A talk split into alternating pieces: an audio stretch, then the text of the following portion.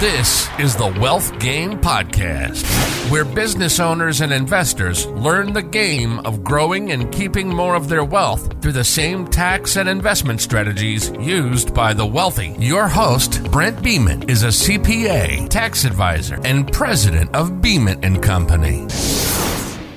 Today, we'll go over the question of what type of entity do I need? And really, first off, you need to understand what an entity is.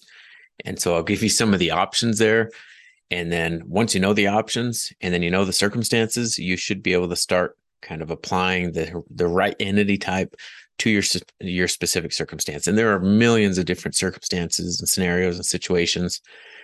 So it's they're really not a one size fit all approach to this, but just to give you some common examples and things that we typically see.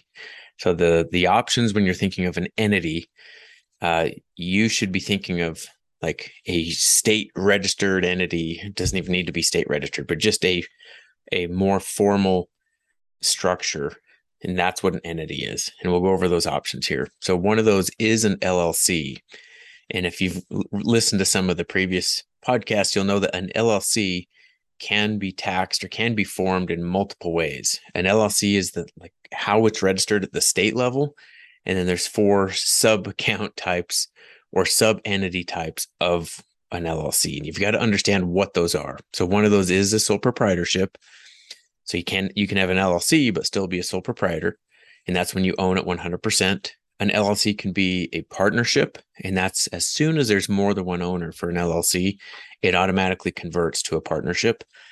And then another one can be the S corporation. You can take your LLC, register it at the state level, you'll keep your same LLC name, and change the way that that's taxed. And that can be an S corporation as one of the options. And then the fourth one is that you can have a C corporation. You can have an LLC taxed as a C corporation. So there's there's the LLC option, which is one of the entity types.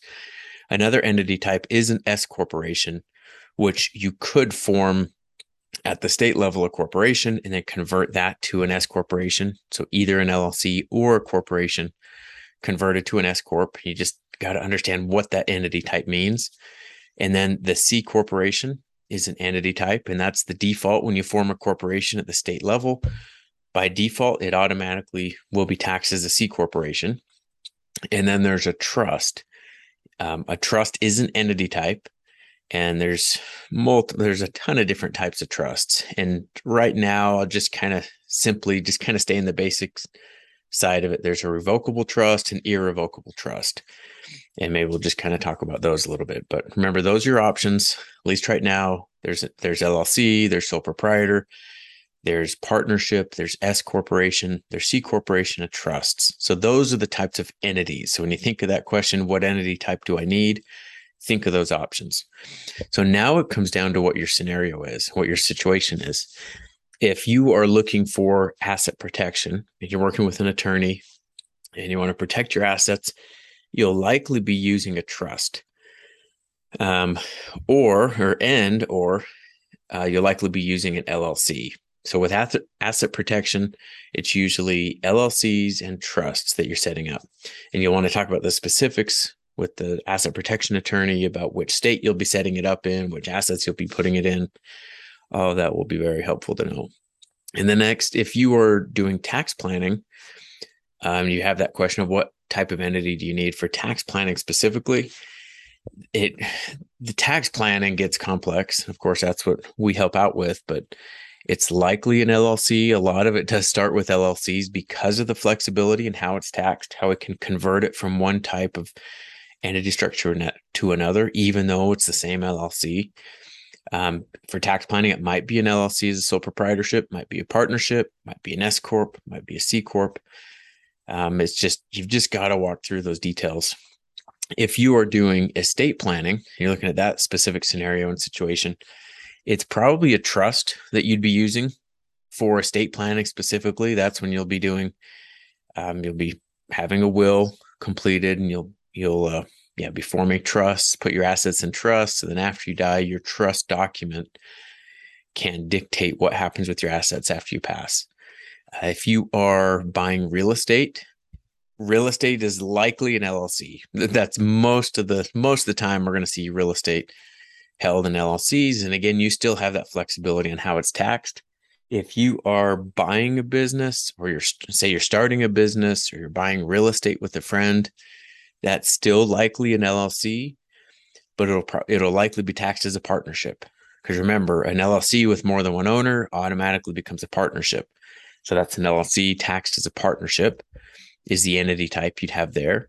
If you are, say, you're taking a company public, or that's your goal to grow the company and you want to just have a fast growing company, say you're a tech startup and you want to take it public eventually, or you're getting close to that point, or you're, or you've got a, a lot of growth, you're likely going to start with a C corporation.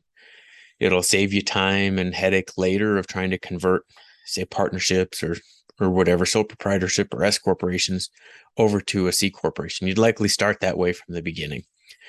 And if you are building a company to sell it um, say you're you've got an e-commerce business and you go hey i, I want to grow it to this point or you, you've got a saas product software as a service product or you're selling the software and you want to grow it to the point where you sell it here pretty soon I would start off as a C corporation with that as well. And there's there's tax reasons for that.